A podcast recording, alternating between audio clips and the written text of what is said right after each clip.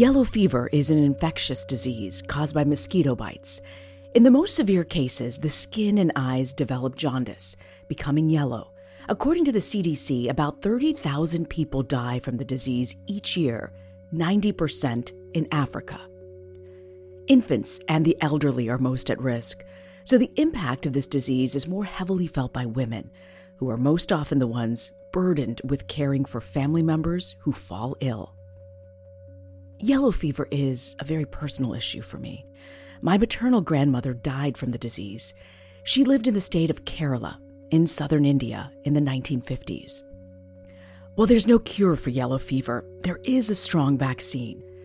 But back in the 1950s, the yellow fever vaccine was not available to my grandmother. If she'd been able to get it, it most certainly would have saved her life. Now, there are global efforts to make this vaccine widely available, especially in parts of Africa where it was unaffordable. The World Health Organization, or WHO, is partnering with UNICEF, the Vaccine Alliance, Gavi, and more than 50 healthcare providers to make the vaccine widely available throughout the continent. It could be a game changer. That's a hope, at least, though frustratingly, in some places, there are efforts to undermine the vaccine campaign. On today's episode of The Hidden Economics of Remarkable Women, a production of Foreign Policy, we're going to Uganda, one of the 27 high risk countries in Africa that's working with the World Health Organization and others to try to end yellow fever epidemics by 2026. To that end, the Uganda Ministry of Health has been distributing the yellow fever vaccine to millions of people. At least 13.4 million doses of vaccines are now available for 51 high risk districts prioritized in the first phase. Later in the show, we'll hear from WHO experts about what they think is needed to end yellow fever epidemics. But first, we turn to reporter Leah Kahunde. She spoke with a journalist whose investigative reporting forced officials to confront flaws in their vaccine procedures. Beatrice Nyangoma's path into journalism was marked by personal challenges. Raised by a single mother after losing her father at a young age, she understood the hardships of obtaining basic health care. My only brother passed on because of cancer, but none of the health facilities could diagnose the exact issue that my brother was suffering from. So I grew up seeing very many people struggling to get basic health care. Yes, uh, the government health facilities were there, but always most people would return home without medicines as they would be referred to private uh, health facilities to buy the prescriptions. As a young girl, Beatrice had always dreamt of becoming a journalist, and when she got older, she realized she could use it to tell the stories of her country's health system that had impacted her and so many others. I realized that writing about issues in the health sector that are affecting communities drew some attention from policymakers but also from non governmental organizations. I would see changes happen here and there every time I would write a story that's about a health facility. Some intervention, maybe not that much, but some interventions would later come. By 2016, Beatrice had reason to become a health journalist and a bureau chief at Uganda Radio Network. She was assigned to report on a yellow fever outbreak in Masaka, a district in central Uganda. East African countries were reporting cases of yellow fever, and traveling was becoming restricted. And in, particularly in Uganda, I think Masaka was affected a lot, and there was a lot of tension. To combat this, the government pushed for increased vaccinations. So, one of the interventions that was being promoted by the health ministry was to see that every traveler is vaccinated and then gets a yellow fever vaccination card. Then Beatrice had an interesting opportunity. A delegation of Ugandan politicians was about to visit Tanzania, and Beatrice was invited to travel with them to cover the event. But then something piqued her curiosity. The delegation needed yellow fever vaccination cards within just three days to travel to Tanzania, way less time than was needed. But for me, my mind quickly ran to how are they accessing yellow fever vaccination cards? Because the invitation was on short notice. At that time, one would have to move to Kampala to get vaccinated and get that card. So, ideally, someone would need like two days to go come, you know. So at KCCA clinic, the line, the queues are always very long, and sometimes they would run out of uh, the vaccine. So it was also not an obvious thing that you would go, then get vaccinated, then get get your card. To understand the situation better, Beatrice decided to try it herself. What she discovered was alarming. Government health facilities were also issuing fake vaccination cards. So, what I did, I went to their municipality and requested them that I needed to be vaccinated. The gentleman I found there asked me, Do you want a card or do you want to be vaccinated? Stunned by this brazen disregard for health safety, Beatrice set out to see how widespread the vaccination card fraud was, so she began talking to other travelers on her trip. I asked one of the people who were supposed to be part of that team whether they had been vaccinated. And he told me they had been issued cards. So I asked him, How do you get a card without being vaccinated? What card? The yellow fever vaccination card. So I was like, ah, it's very simple. We just gave in our details, our names, and they processed the cards for us. So I was like, okay, I had, I had not gone to the district health office before. So I reached at the counter and told the gentleman I want to be vaccinated. So the gentleman was like, do you want to be vaccinated or do you want a card? So for me, I was like, what is the difference? I need to be vaccinated. So I was like, if you want to be vaccinated, you need 150,000 then I'll tell you where you can get vaccinated from. But if you want a card, you pay 20,000, leave your details there, leave your phone number. I will call you at around 4. So, just to be clear, it was more than seven times cheaper to get a fake card than the actual vaccination. This was midday. By 4 p.m., she got her fake card. She soon realized this corruption of issuing fake vaccination cards was deeply rooted in Uganda. Around the same time, Beatrice happened to be invited to a conference in Rwanda where she saw an opportunity to expose this issue to a high ranking Ugandan official. There was a health conference where East African ministers, and it so happened that our Minister of Health, uh, Dr. Jane Ruth Aceng, was going to be one of the presenters. So for me, I used that opportunity Vaccination cards are required to enter and exit many African countries, including Uganda. Beatrice told the health minister how easy it was to use a fake card to get past airport security. So I went to the airport and I intentionally carried the card that I bought at 20,000 from the municipality. So, you know, as you're checking in at the airport, you have to carry all your paperwork and the card. So I also intentionally made sure that I stand in front of someone who has a genuine card because I, I knew the KCCA cards that were being issued. They had a seal. So I go to check in, the lady checks me, I show her my card, I am allowed to enter. Now it was time for the man with the real card to come through, and to her surprise, he was stopped.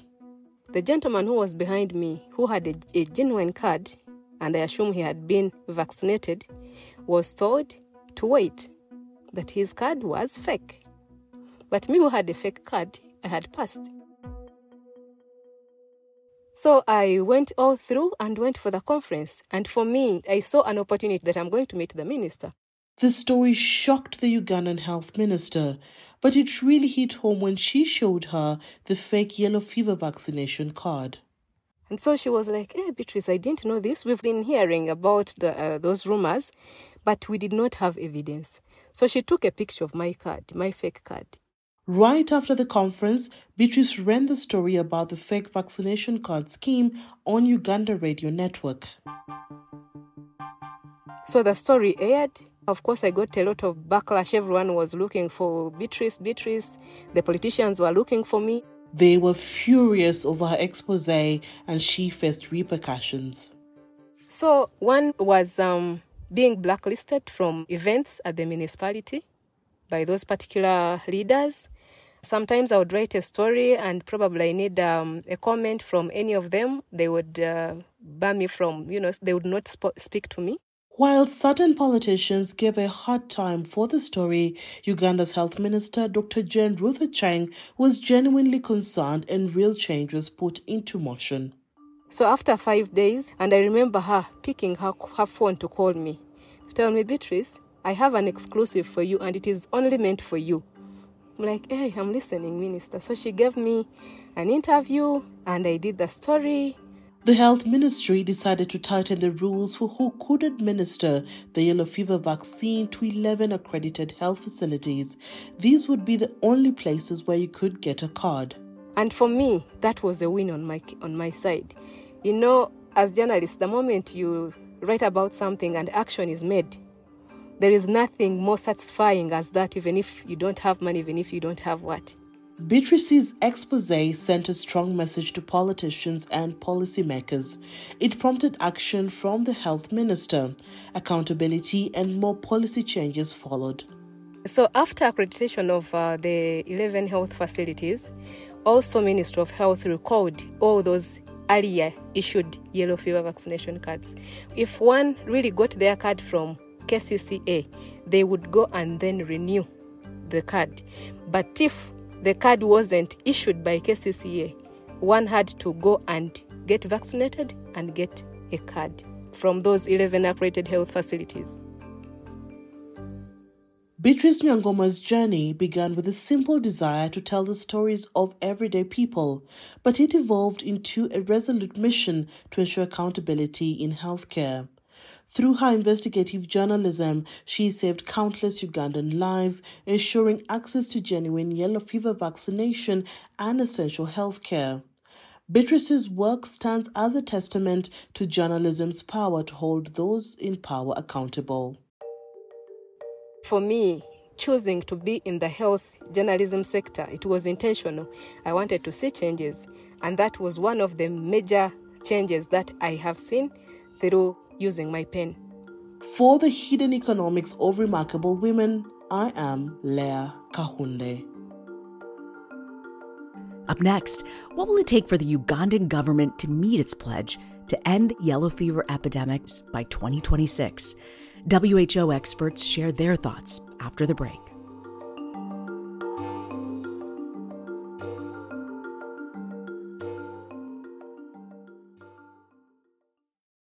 Let's face it, money is the one subject we all need to deal with, but no one actually wants to talk about. The good news is there's a podcast helping you learn everything about money no one taught you. Meet Everyone's Talkin' Money, hosted by me, Shannah Game. Everyone's Talkin' Money focuses on relevant, inclusive, and forward thinking conversations around money and just helps you get in a better relationship with your money no matter what your goals are. Do yourself a favor and subscribe to Everyone's Talkin' Money podcast on Apple Podcasts, Spotify, or wherever you listen to podcasts.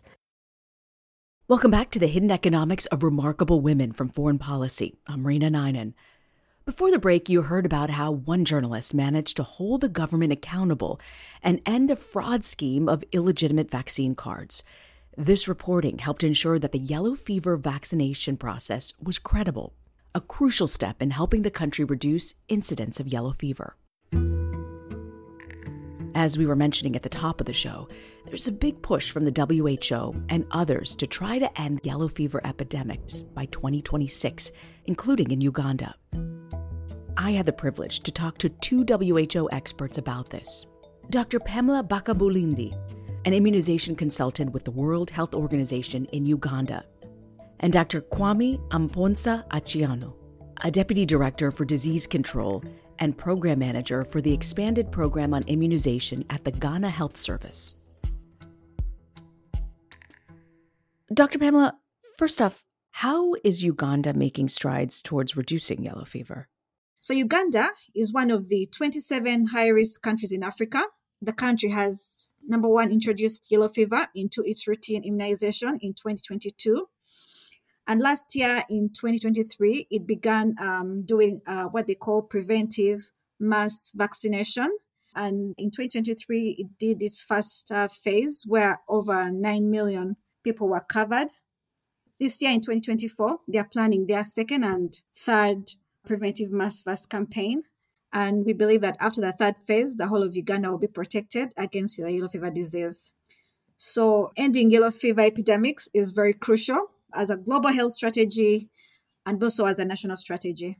There's a strategy called the Eliminate Yellow Fever Epidemics, also known as EYE, which is a global, comprehensive, and long term strategy that has been running from 2017.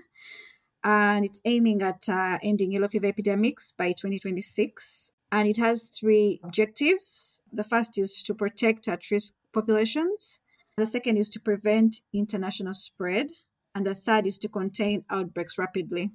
Now let's turn to Dr. Kwame. You helped the country to end various epidemics, including yellow fever. Why do you think Ghana has seen success in recent years in its effort to reduce yellow fever? Thank you very much. Yes, Ghana has seen some success, basically because of careful planning. We have data since 1950. We used to have explosive outbreaks many years ago. Control, in the first instance, was not very well coordinated. But over the past several years, we've seen some serious control efforts, very well coordinated. We normally have had several outbreaks, but recently we our outbreaks have not been that explosive.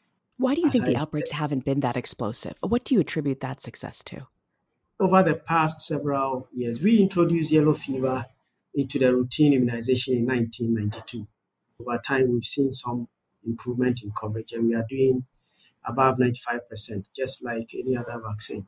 Um, added to that, we've also done some preventive mass vaccination campaigns. We've also been doing outbreak response strategies, and lately we do rapid outbreak response. This episode is deeply personal to me. My maternal grandmother died in the 1950s in India from yellow fever, and we've learned so much more. Dr. Kwame, you know, my grandmother lived in a remote area of India. How are you serving people in remote areas to get them vaccinated? Yeah, so in Ghana, immunization is actually very well integrated into the primary health care system. And so for us, as in Ghana, we work with the communities. So the community is the center. And that is how we're able to get to the very remote areas.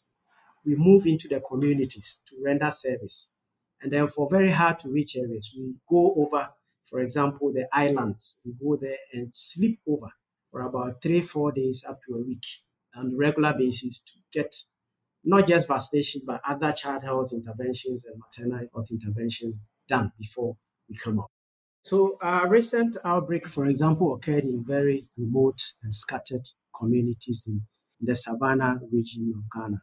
Since the outbreak was in cattle rearers or herdsmen, we needed to get them. Uh, usually they are very elusive because of uh, mistrust. And so we had to go through the, the butchers. Obviously, the butchers will be their friends. Dr. Kwame, I absolutely love this story because you said that you found who their friends were, who their allies, and this nomadic community just didn't trust people. And the one community of people they trusted were the butchers who they relied on. And how did you figure out this could be your point of entry for immunization? Yeah, so we did a quick appraisal. We have a very strong communication and social mobilization network. And that is how come we're able to work with the butchers. Because we knew that once they were cattle rearers, then obviously the butchers will be their friends because they are the ones who buy the cattle. Great story. Pamela, you have also used mobile units in vaccination campaigns. How have they worked and been supportive in your efforts? So, in most cases, the mobile teams are used in hard to reach areas such as the islands, the mountainous areas, or the forest areas, or any geographically hard to reach areas. So, you'll find that in an island, there are no health facilities, and it's only a mobile team that can work. In certain geographical hard to reach areas, only a mobile team can work because there are no health facilities. So, they really come in handy. Dr. Pamela, what are some of the issues and the difficulties you have with gathering data from your population sample? Right now, the World Health Organization is trying to, you know, make sure that we get gender-related data, but that has not been a realization. When we get the data, it's not gender disaggregated, but all measures are being put towards gender disaggregated data. But also, when we're going to do reports or you know do any analysis, we depend on coverage survey data. For example, data from demographic surveys or cluster surveys to give us an estimate of the population that has been vaccinated or not vaccinated. Both of you have made very clear the importance of working locally with the right collaborators and partners that have trust of the community despite what group you might be working with. I'm wondering with you, both of you, do either of you have a favorite memory you want to share about working with local collaborators to find a solution to vaccine access or support? Yes. So we have vaccine hesitant communities within Uganda. And during the campaigns, these communities tend to hide or shut their doors. But during the campaigns, we work with the local councils, with the resident district commissioners, we work with the local district authorities, we work with the police force, we work with the army, we work with the president's force to make sure that these hesitant communities are, are sort of um, they are held responsible or they are encouraged to accept the immunization. And Dr. Kwame, do you have a favorite memory? Yes, one of the most important local, I don't know whether it fits into a local uh, structure, is the, the schools.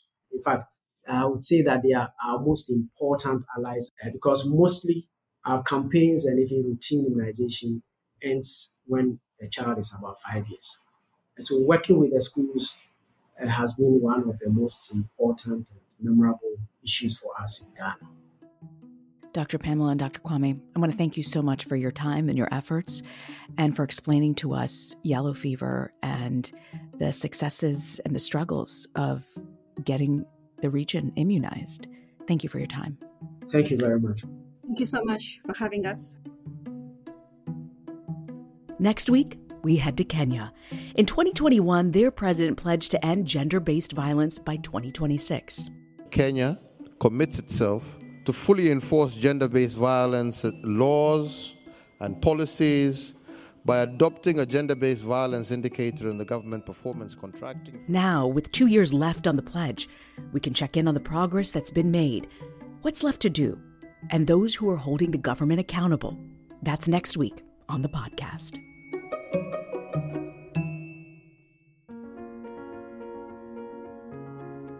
And that does it for today's show. The Hidden Economics of Remarkable Women is a production of Foreign Policy and is made possible through funding in part from the Bill and Melinda Gates Foundation. The Hidden Economics of Remarkable Women is hosted by me, Reena Ninan. Laura Rosbrow Tellem is our senior producer. Rob Sachs, our managing director. Production assistance provided by Evan Munoz and Nicholas Petri Mitchell. And Leah Kahunde contributed reporting for this episode. And if you like our show, we hope you'll share the love. If you're on social media, do post about it. And if not, tell a friend how much you appreciate the show. Thanks again. We'll be back in your feed next week.